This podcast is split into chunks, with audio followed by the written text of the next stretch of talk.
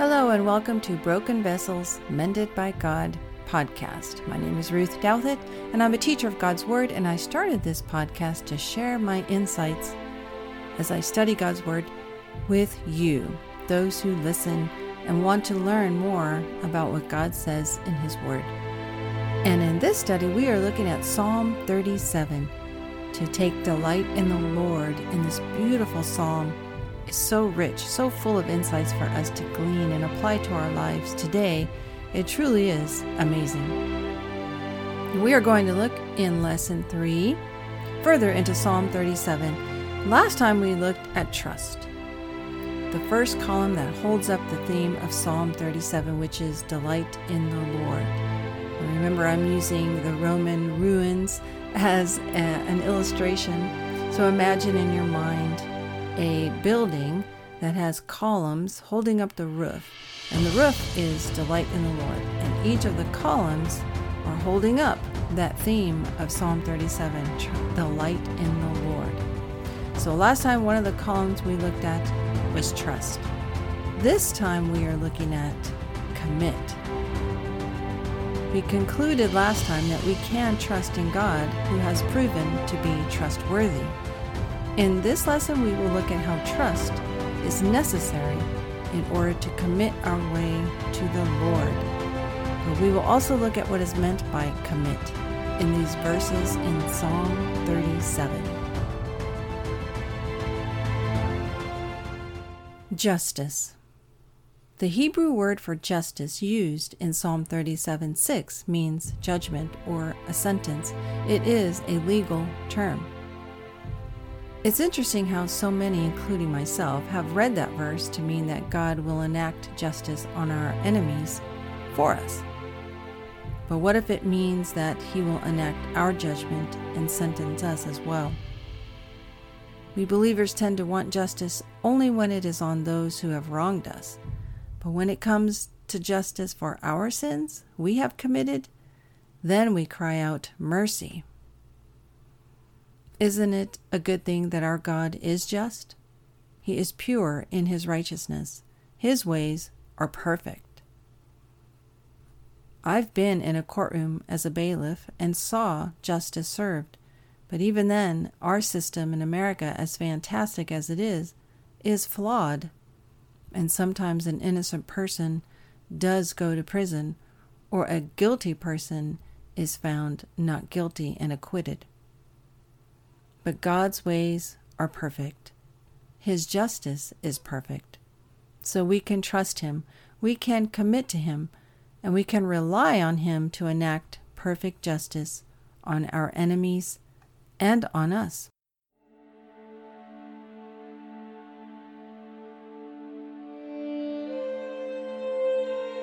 Psalm 37, verses 5 through 6. Commit your way to the Lord, trust in Him, and He will act. He will bring forth your righteousness as the light, and your justice as the noonday.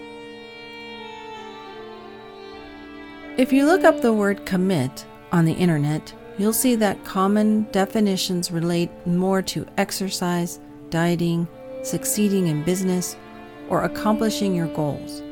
Very common definitions indeed. What does it mean to commit to you? What do you think commit means to God? In Proverbs 16:3 it says, "Commit to the Lord whatever you do, and your plans will succeed." The Hebrew word for commit used in Psalm 37 and Proverbs 16 is galal, and it means to remove, roll, roll away, roll down, roll together, wallow, trust. Is this definition of commit used in Psalm 37 what you thought it would be? Does the definition provide a word picture for you? I admit I was a little surprised by the Hebrew word David used here. So in Psalm 37, verses 5 through 6, when he said, Commit your way to the Lord, he meant remove, roll, roll away everything, roll together everything, trust everything to the Lord. What picture do you think David was trying to create by using his word galal here? Matthew Henry and other commentaries suggest David is saying, Roll your cares, your concerns, your typical ways to the Lord and trust in Him, and He will act. Hundreds of years later, the prophet Habakkuk had the same concerns that the people had during David's reign. They were crying out, and so Habakkuk cried out to the Lord. He said in Habakkuk 1 1 through 4 So the law is paralyzed, and justice never goes forth. For the wicked surround the righteous, so judgment goes forth perverted. Do we have the same concerns today? Aren't we always crying out for justice to be served on those who harm Christians or Jewish people all over the world? Delighting in the Lord requires trust. We looked at that in lessons 1 and 2. Now we learn that committing to the Lord also requires trust. Have you committed, rolled everything to God? How have you committed everything or rolled everything to the Lord? We are told in Scripture to trust God through the good times and the bad times. We are told in Psalm 55 to cast your burdens to Him. We're told in Proverbs 16 that God will establish your thoughts if you cast everything over to Him.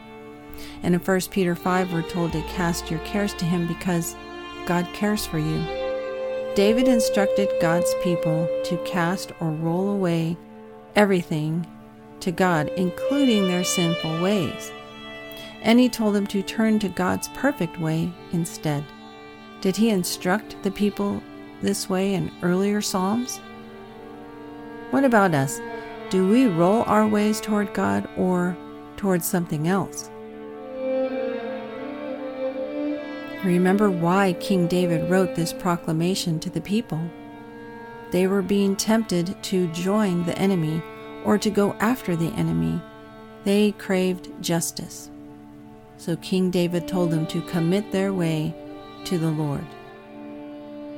Has your idea of the word commit changed now that you have read what David meant when he said, Commit your way to the Lord? Compare and contrast. As a teacher, one of the ways I want to check if our students are learning a concept is to have them compare and contrast something. King David definitely used this form of analysis to teach God's people a powerful lesson. Remember, they were comparing their lives to the lives of the wicked all around them, to those who prospered despite their wicked ways. God's people began to envy the prosperity of the wicked. Some were even abandoning God's perfect way for the ways of the wicked. Does that sound like something God's people still struggle with today? Now let's compare and contrast between what lies ahead for the wicked and the righteous. King David in Psalm 37 says, The wicked will be cut down and wither. The Lord laughs at them. The wicked bring wicked schemes to pass, and they will be no more. They draw the sword and bend their bow against the righteous. They plot against the righteous. They gnash at them with their teeth. They cast down the poor and needy, and they slay the upright. But their sword shall enter their own hearts, and their bows will be broken, and their arms shall be broken, and they shall perish. They will be consumed in smoke, they shall vanish. Borrow, the offspring of the wicked shall be cut off. They seek to put the righteous to death, but they will be destroyed and cut off. The righteous dwells in the land, feeds on God's faithfulness. They shall be fed. They will receive desires and secret petitions of the heart. God will bring ways to pass. They shall inherit the earth. They shall delight in abundance of peace. The Lord upholds the righteous. The heritage of the righteous abides forever. The righteous shall not be put to shame. They will be satisfied in the days of famine. The righteous will be blessed by God. God establishes and directs their steps. They are not utterly cast down. The Lord grasps his hand. The Lord supports and upholds the righteous. The righteous are not forsaken. They never are begging for bread. They are merciful. They lend. Their offspring are blessed. They dwell forever securely. The righteous dwell in the land forever. The righteous speak justice. Law of God is in the righteous heart. No steps shall slide. The steps of the righteous are ordered. The Lord saves the righteous from the wicked. The Lord helps them and delivers them. The Lord saves them. After comparing and contrasting between the two futures, uh, why would we ever want what the wicked have? Because we go by sight and not by faith. Psalm 40, verse 4 says, Blessed is that man who makes the Lord his trust and does not respect the proud, nor such as turn aside to lies. And learn from what happened to God's people. We need to keep your eyes on Christ. In Colossians 3, Paul wrote, If then you were raised with Christ, seek those things which are above, where Christ is, sitting at the right hand of God. Life Application Psalm 37 5 through 6. Commit your way to the Lord, trust in Him, and He will act. He will bring forth your righteousness as the light, and your justice as the noonday.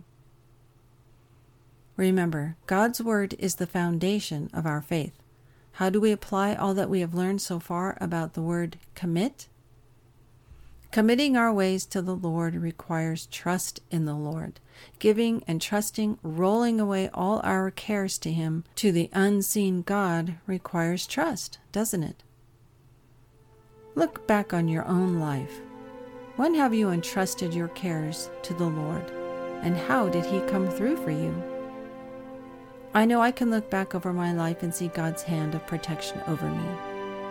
He protected me from myself, from the world, and from the evil one. He has proven to be faithful, so why wouldn't I commit my ways to him? Being a Christian requires action, doesn't it? We are to be active and not passive. Jesus was very active, and we are to imitate him. Look at all the action verbs David used in Psalm 37 rest, trust, commit, cease, show mercy, delight, depart evil, speak wisdom, wait, Mark. To apply all of these to our lives cannot be done, though, without the Holy Spirit. Paul wrote in Romans 5 Now hope does not disappoint, because love of God has been poured out in our hearts by the Holy Spirit who is given to us. So we're not alone. We have the power of the Holy Spirit. We are not alone in our cries to God.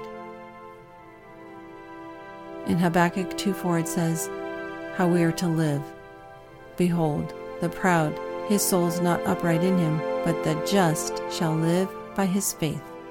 During the time of Habakkuk, the Babylonians were near and they were fierce opponents of God's people. Habakkuk cried out to God in confusion and frustration. God's people had forgotten his promises and his faithfulness, and they lived in fear.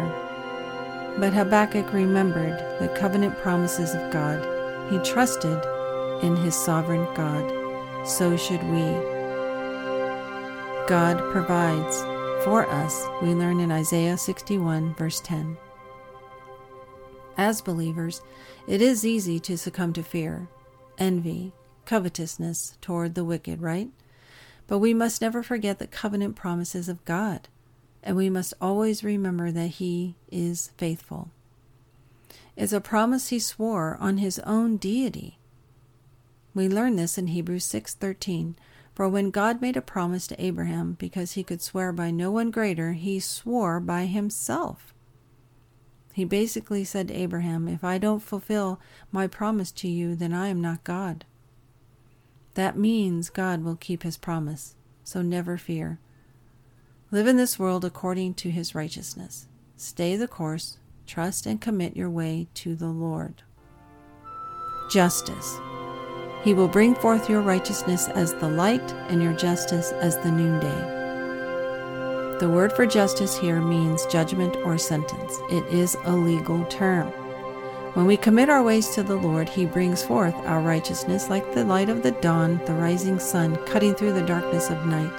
And then He brings our judgment or sentences as the noonday. Did David mean that God will judge us or the wicked? Most commentaries suggest David meant the judgment of the wicked that we cry out for will eventually come, and it will come as the noonday sun. Where is the sun at noon? And where are the shadows at noon? In the morning and in the evening are when the shadows are longest. At noon, with the light of the sun directly above us, the shadows are small. It is hard for evil and wickedness to hide from the light of the noonday sun. King David wrote, Your justice as the noonday will come. I believe David is reminding God's people that God will judge in the light, and no one can escape that judgment, including us.